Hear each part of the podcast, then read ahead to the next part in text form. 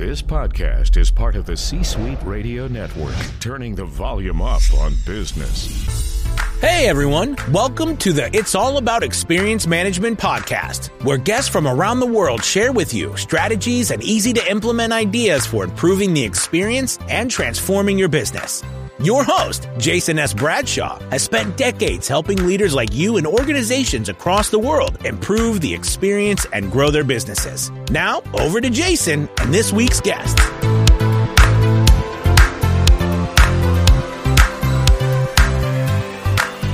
Hey everyone, welcome to It's All About Experience Management. I'm your host, Jason S. Bradshaw, and it's so great to have you listening with us today.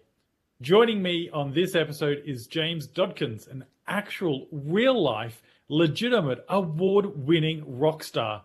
He played guitar in a heavy metal band, released albums, and tore up stages all over the world. James is now the CX evangelist at Pegasystems, where he researches the mindsets, principles, and philosophies of companies that deliver rock star customer experience. He shares those strategies through transformative training, engaging video content, and inspiring keynote talks. James was awarded the UK's number one CX influencer by Customer Experience magazine in 2020, the UK's most outstanding CX keynote speaker by Corporate Vision magazine in 2021, and the world's number 10 customer service guru by Global Gurus in 2021 as well as countless other notable mentions in industry publications like Business Insider, The Times, and Forbes. James is also a two time number one best-selling author and the ex host of Amazon's Prime's weekly topical CX show, This Week in CX. James, what a wrap. It's great to have you on the show today. Thank you very much. What a brilliant introduction. I couldn't have written it better myself. well, I think you did write it actually. Certainly an impressive background, uh, to say the least. I know that some of the listeners will be wondering, though, what does a rock star know about customer experience? It, it's, a, it's a good question. For me, the, the music industry is customer experience and it took me a while to realize that, which is quite embarrassing. I probably should have figured it out sooner.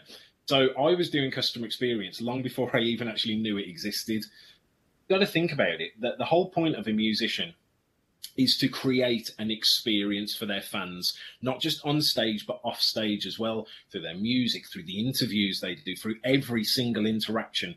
The the band or the artist is a brand. It is ex- an exact parallel between the two. So it, it occurred to me not too long back that we could look at business through the lens of music and see what it is that music artists do to create, you know, loyal fandoms, and then say, well, what is what are the things we could do in business? Try and get a little bit of that obsession for ourselves. Yeah, that makes a lot of sense. Now, I have to admit, I once won an award where the trophy was an electric guitar. Now, uh, I do not annoy my neighbors because I, I, do not have a clue on how to play it. So I'm going to leave the rock star uh, skills to yourself. But uh, absolutely agree with you there around the parallels between the profession of CX and the experience that the music industry has to deliver to create the fans. So these days, you're no longer a full time rock star, you're a CX evangelist with Pegasystems. What does a day look like for you? Um, an evangelist, that's a, a new title. Yeah, so it's eat customer experience, sleep customer experience, drink customer experience, repeat. That is it. It's for me, it's the, the absolute best job in the world because I get to research customer experience. I get to look at what companies are doing. I get to look at thought leadership. I get to look at new ideas, old ideas applied in different ways. And I get to try and explain that to people in new and fun and interesting and engaging ways. And it's it, the whole job is about advancing customer experience. It's helping people learn about customer experience, think about customer experience differently. And yeah, it's literally, if I had a magic wand, to say, James, choose your perfect job. Well, number one, it would be actual rock star. Number two would be this. Well, you've done the rock star gig, so now you're doing your second choice, uh, and yeah. I'd imagine in in the role you get to work with all different sorts of organizations and with people at all different levels within the organization, right? Yeah, which is and that's really cool as well because you get to work with the C-suite, understanding the vision and strategies for the future. You get to work with the people that are actually doing the work day in day out, understanding their challenges and how to overcome those. So it's such an interesting and eclectic role that it's just no no two days are ever the same. The only golden thread that runs through everything is customer experience. Mm. So as you know, every year there's at least a half a dozen, probably dozens of surveys and research reports released. You, you probably read a number of them, contribute to a number of them, and they say that CX matters more than ever. And the C suite executives know it. But there seems to be a disconnect between knowing that they need to do something and actually doing it. In your work, why is there a disconnect? It's a bit of a loaded question, and there's a million different ways to answer that. And I think one of them is as customer experience professionals, we, we've kind of got to blame ourselves a little bit. And might, this might be a little bit controversial, but we all get together as customer experience professionals and we go, hey, you know what? Customer experience is good. And they go, oh, I also think customer experience is good. And then someone in the corner goes, wait, did you guys say customer experience is good? I also think that. And we all get together and we pat each other on the back and we go, customer experience is good. And then we go and do our work. And then we get surprised when other people in the business go, I don't quite get it. And we're like, how can you not get it? It's customer experience. It's good. Did you not hear us just talking? And the reason for that is we're not very good at tying the work we do to the bottom line. We're not very good at showing the financial impact of doing customer experience. There's a lot of people at the C level that go, Yeah, I get it. Customer experience is great and good and everything, but I've got other priorities right now. I've got financial priorities. I need to lower costs. I need to um, improve my churn rate. I need to do this. I need to do that. I've got a million different priorities. Making customers smile 3% more isn't going to help me. And that's our fault we haven't shown the hard facts that customer experience is a financial imperative. And when I think about it, if there is anyone listening that's like, oh, yeah, you're right, we I do need to do that more. There's four things that I try and tie it back to when it comes to uh, like looking at the bottom line and the ROI of customer experience, and it's acquisition. From doing this customer experience stuff, did we manage to get more customers? Number two, it is um, loyalty. From doing this customer experience stuff, did the customers we already had stay with us for longer? Number three is wallet share. From doing this customer experience stuff, did they spend more of their money with us? And four, cost. From doing this customer experience stuff, has it lowered our operating costs? And I think if we can just take that extra little step and be our own cheerleaders with this and really tie the work we're doing on a daily basis back to the bottom line, it's going to get the attention of the C suite a lot more because not only are they going to know that, oh, it's a nice thing to do, but they're going to know it makes financial sense as well. Mm.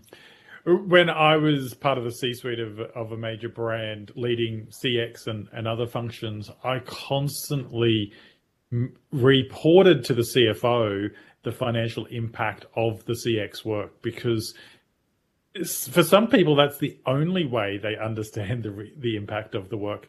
But more importantly, as C-suite exec- executives, we have an obligation to shareholders to have a return on all the work that we do, and we shouldn't be doing anything in our organization, whether it be a new IT system, painting a new sign, or CX work, unless there is a long-term benefit to the organization.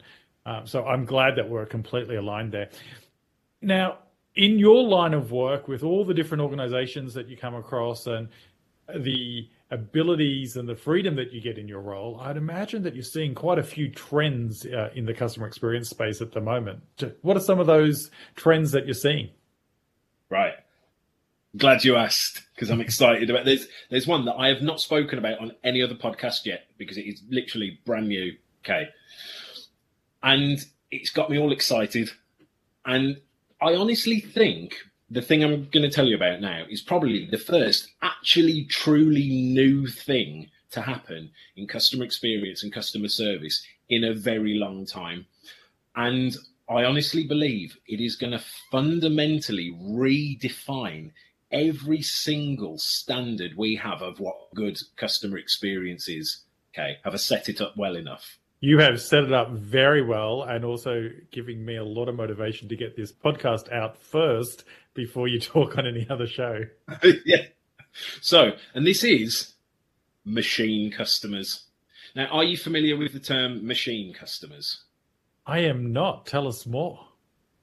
So, essentially, a machine customer is a machine that fills the space of a customer to do stuff so the customer doesn't have to.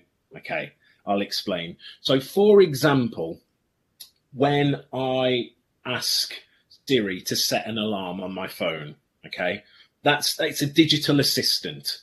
Okay, when I ask Alexa, I'll say quietly to um to turn off the lights, it's doing a thing for me so I don't have to. But imagine that standing in place of you interacting with businesses. So, okay. like Google, for example, Google Assistant, you can ask it to um, wait on hold for you. Mm-hmm. So you can say, okay, Google, call my utilities company and wait on hold. So that digital assistant is acting on behalf of you. You can even do crazy things, and you may have seen a video about this. Um, you can ask Google Assistant to um, book a hair appointment for you or to book a table at a restaurant. And so what that means is I say, okay, Google, book me an appointment at my hairdresser's on Friday between 2 and 6 p.m. Right? And it will it will go away independent of me and it will call up and a bot will have a conversation, a very lifelike, kind of creepy, but very lifelike bot will have a conversation with the, the person there that makes the bookings to make that booking for you. Then the next thing you know, it's in your diary. So where this has kind of come from is companies have spent years and years and years and years putting in place chatbots and IVRs and automation and self service and other things like that essentially because they don't really want to talk to us as customers. Well, you know what? We don't really like talking to you either. So two can play at that game. What makes you think we weren't going to start doing that at some point? Getting our own digital assistants to do the stuff we don't want to do. But it's going to go further than this. In the future, there's probably going to be four main interaction types that customers have with companies. So you can have the standard person to person. That's when I call up and I do a thing myself. Okay, you'll have person to machine. So that's where I interact with a chatbot, for example. Mm-hmm. Um, it's gonna, and these are the new ones now. You're gonna have machine to person. So that's my machine to their person. That's when I say, okay, Google, change my payment date to the second of the month with Vodafone. And then the bot person calls Vodafone, navigates the IVR, sits on hold, and then has a conversation with Vodafone or whoever to change my date. And then, and this is the holy grail, this is the one that's going to change everything machine to machine. So that's my machine to their machines. And this is going to create a world where I can go, Alexa, change my address with every single company I've got an account with. And I tell it once, and in an instant, every single record I have with every single company I have an account with is going to be updated. And as companies, we're going to have to set up systems to deal with that. We're either going to re- going to have to understand that we're going to get lots of bot calls coming in that are trying to do stuff and understand what they are and how to deal with them differently. Because you're going to have to deal with them differently. You can't deal with them the same as you deal with a person to person interaction. And, th- and that's a big thing because we've spent so much time building like emotion and empathy into our person to person engagements. A, machine customer is not going to care how empathetic you are. It's, it, it's not going to matter. And it's only going to waste your time and your energy to be empathetic with a machine customer. But also, we're going to have to put in place systems that allow my machines to play nicely with your machines just so things can happen instantaneously. And the exciting thing is, it's going to allow us to deliver much better, faster, more convenient experiences for much lower costs in the long run. So I am super excited about that. Can you tell? Considering can, I've just spoken for about 20 minutes about it. I can absolutely tell. And I, my, my mind is buzzing with questions. So I think at the very beginning, the, you know, Google calling my hairdresser to book an appointment or calling my bank to do something, there's some obvious steps that occur today at the end of every call in most call centers. Stay on the line to rate my service. I would be interested to see how Google rates the service, right? And it's one of those areas that they'll have to adapt to, business will have to adapt to because the machine won't need to to do that. Um, but it's either that they will, but there'll be a different ranking system, for example, and the the machine will rank it on speed, accessibility of data, API openness. I don't know, but may, maybe mm. there'll be a, a whole different way of ranking an experience that just doesn't exist yet. And then the fourth one was machine to machine. And I love the idea of being able to say, hey, digital assistant, update my address with everybody. But I'm wondering whether that further complicates the world of privacy. Now, we've seen some very topical uh, privacy concerns recently with banks and telecommunications companies being hacked and people's passports and credit card numbers being shared. Do you think people will trust the bots and and take the privacy risk, or will that become a new area of focus in organizations that perhaps has been underserved to date? I think I think both of those things will happen. I think people will trust it. The convenience is going to outweigh it. At the moment, we we give away so much of our data right now for convenience. We we do it already, and we like to sit there and go, "Oh, we'd never give these people ad. Uh, give it a rest. We do it already, and we will ca- continue to do it." But you are right. What's to say I don't go to my friend's house and say, digital assistant change my surname to idiot on every account. there will have to be some checks and balances in place, um, whether it is voice authentication, whether it is a particular password you've got to put in, whether it is I don't know, like they have to send a text to your phone or some other device. There will have to be some sort of strong security to make sure that you are the one making the changes, but also stronger security in the back end. Because if you've got one digital assistant that is linked into every single account that you've got and that one gets hacked, the answer to that is probably got something to do with the blockchain. I don't know enough about that to be able to talk on it any further, but I know that's probably going to be in the answer somewhere. yeah, yeah. I, I believe you're probably right there. It, it's an interesting world, though. I think when the first smartphone came out and people could browse on the device they carried in their, their pocket, and then you started to get apps, and there was always this tension between organizations investing in the new technology and consumers demanding it. And mm-hmm. I think we're seeing that with the various digital assistants, whether you're an Android user or, or an Apple user, the adoption rate that has come uh, over the years has certainly accelerated as they've improved, right? Yeah. Orig- originally, you'd spend three days trying to explain what you were saying, and now, uh, now it suggests to you what you want to say before before you say it. So, yeah. Did, did, you mean this? Okay. Yes, I did. Google. Thanks. yeah. it's, um, it's an interesting one because, of course, if I say, "Hey, digital assistant, update my credit card details with every company," and they go, okay, I've done it with 99 out of 100, but Phone Co doesn't allow this. I'm going to be like, oh, god damn it, Phone Co. Why? That's not a real company, obviously. I'll be like, why can't you? And it'll make me when when it time the time comes to renew. I'm going to be looking which one plays nicely with my machine, so it's just as convenient as possible. And it's going to be a whole new ecosystem, and it's going to be a whole new discipline. There's, we are probably going to see professions rising from this that's going to be custom machine management. There might even be whole new departments. And it's there, there are things we need to consider about this. I mean, one of the things is we need to prep for it because this is not some future thing. This is happening right now. I mean, in Australia, do you have the smart meters that um, for your electricity? Uh, most houses, yes.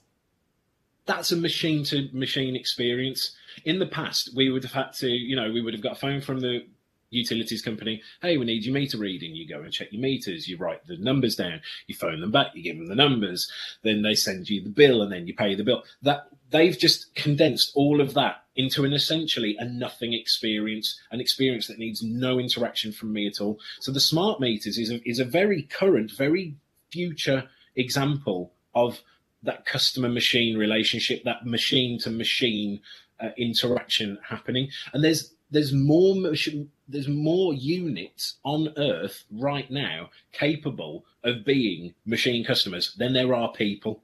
So this is going to happen. This isn't something that's like, oh, imagine if this crazy thing would happen in the future. It's happening right now and it's going to accelerate. So we need to prepare for it. We need to understand, okay, what are the things that are likely going to happen first and which are the things that are further down the line? Which are the things that are going to have the biggest impact to service? Which are the things that are going to have the biggest impact to and try and create this customer machine roadmap to understand where we're going to be going. Then you need to understand who's going to own it. The, the, customer service own it because like the, the call center is going to be interacting with a lot of bots. The customer experience own it because they're going to be designing the experiences um, around the collection of data and the use of the data. Do it own it because computers? Um, or does it need its own department? Does it need its its own complete new division of people dedicated to this? And then thirdly i think once this happens we really need to double down on those person to person interactions. And when we actually do finally get to speak to a person and, you know, have deep and meaningful interactions with them, we need to give them the care and the, the attention that you just can't get from a machine yet. So hmm. it's, it's going to happen. It is happening right now. And if you ignore this, you are going to get left behind. Mm. So I can see that we're heading in that direction. I can I can see the convenience driving us down that dir- direction. You know, uh, uh, recently uh, you talked about power meters. Recently, I changed my energy provider and instantly regretted it because my mm. previous provider gave me real time usage data on power, and my new provider doesn't have that facility. and I'm like, hang on, it's 2022. how yeah. how is this possible, right? Now, all across the world, energy markets are crazy, so changing is not always uh, a, a, easy thing to do. But uh, when I did change, I, I didn't expect to be going backwards from a convenience point of view. Uh, now, thinking about today, and and you touched on it, even in the future, as more and more businesses conducted on our behalf automatically, bot to bot, we still need to create super fans. How do we go about creating a super fan today in our business? Yeah, I mean, there's there's, there's two ways really. If you imagine, right, like like a like a thermometer but for fans. So a fanometer. Thank you. I'm here all day. With a fan all the way on the good side and a hater all the way on the other side. It all comes down to moments. And it's this understanding that customer experience isn't really about experience, it's about relationships. And relationships, all relationships are, are just a collection of memories with another person. And those memories are the way that we store emotions that we feel in real time. And those emotions are created by experiences. And all experiences are, are lots of little moments bundled together. So if you really want to improve that ex- the relationship you have with your customers, you need to start improving those moments and realizing that every single moment that you have with a customer is either going to take them a little bit closer or a little bit further away from being a fan. So it's it's a concerted effort over a long period of time. Hundreds, maybe even thousands of positive moments over time is going to create a fan. Or this other thing I'm about to say, not all moments are created equally. If you deliver a moment so powerful, so impactful, so moving, so memorable, you can turn a customer from a customer into a fan in an instant. And there's loads of stories from the music world and from the business world of people that have actually done this. There's a great example I like to talk about that comes from the Foo Fighters. And Foo Fighters have played many, many, many gigs, but one of them they played, it was in Belfast in Northern Ireland. And they were on stage and they saw a kid in the crowd, and this kid was five years old, and he was he was called Taylor Hooper. He was actually named after Taylor Hawkins, the, the drummer, which is a sad thing, but there you go. Um, and he had a sign, and it said, my name's Taylor. I'm five years old, and this is my first ever gig. Okay. So what Dave Grohl did was he decided in the moment to create a moment that Taylor, his family, and the 45,000 people there would never forget. He invited Taylor up on stage to rock out in front of the whole crowd. So there's cool videos you can go and see with this. But he delivered a moment so powerful so moving, so memorable that even the people in the crowd who weren't involved, the people that were watching the story became part of the story. Every person that hears the story becomes part of the story, and it takes them to be a super fan. There isn't anyone in the world who doesn't like Foo Fighters. I won't hear it. There's not not a single person, and it's because of cool things like this. They do it all the time now. They get kids up on stage to play drums or to play guitar with them, and it's realizing that sometimes those big moments can really turn someone into a super fan in an instant.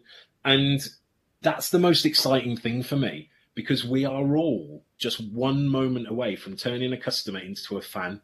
And it's that sort of empowerment that I just think there aren't very many disciplines or professions in the world that that give you that much of a buzz. Mm. Yeah, I th- I think the power of the moment is such a truism and organizations get so caught up at least in my experience about mapping out 3000 steps and let's get the right customer journey and spend six months doing focus groups as opposed to just trying to improve the moments that matter and the ones that don't mm-hmm. matter as much making sure that they don't suck there's no other way yeah, to put it right? yeah just make them not suck and that's the thing it, it doesn't always have to be this wow big thing that's the the the least common thing to happen. But just just being consistently okay is okay. Sometimes finding a company that just says what they're going to do and then does it is amazing. And I love boring companies. You, heard it here first. I love boring companies. Companies that say, we're going to do this thing, and then they do it. And I'm like, wow, they actually did it. I love it. You don't always necessarily have to do that big wow thing, it is a, a, strategy you can use. It is a tactic you can use to turn people into fans in a very quick, you know, short period of time. But you're exactly right. It doesn't always have to be that. A lot of time, it is just making every other moment not suck. Mm. Well, you think about Amazon. Amazon, I would argue, doesn't do anything phenomenal. It doesn't do anything super fan worthy in and of itself. They don't drag me up onto a stage but what they do do is deliver consistently on their promise. If Amazon says it's going to be here tomorrow, I know it's going to be here tomorrow. Uh, there's yeah. there's no doubt about it. Um, James, now we've touched on it a few times. You know, employees' impact on the people that they serve, employees serving bots, or you know the changes that will happen in that landscape. And you wrote a book, 100. Well, you've written a few books, I should say, but one of one of your books, 136 ideas for rockstar employee engagement how does the employee impact the customer experience? Good question. First of all, bit of trivia for you. Do you know why it's 136? I have no idea. Because that's when I got bored. Basically, I was like, first of all, I was like, I'll do 99. That's a good number. Then when I got to 99, I was like, oh, I've got a bit more than that. Maybe I'll do 199. And then when I got to 136, I was like, no, that's I'm bored. that's it. That's enough. There's no more. So there you go, 136. That's the reason. Um, look, it's.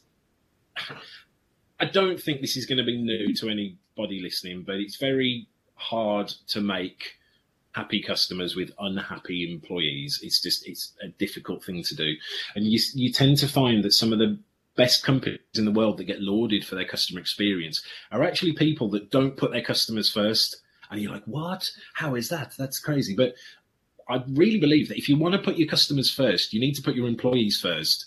First.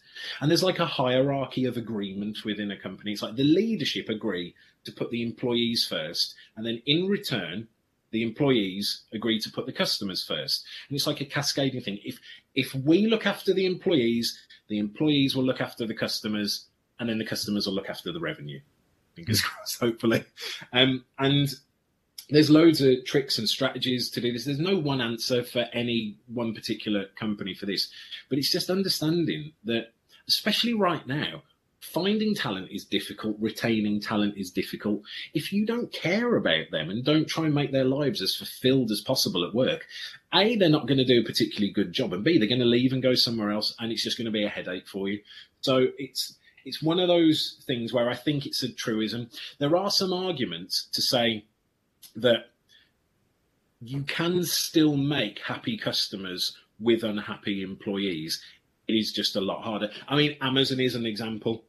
Amazon made lots and lots of happy customers, but reportedly had quite unhappy employees for a while.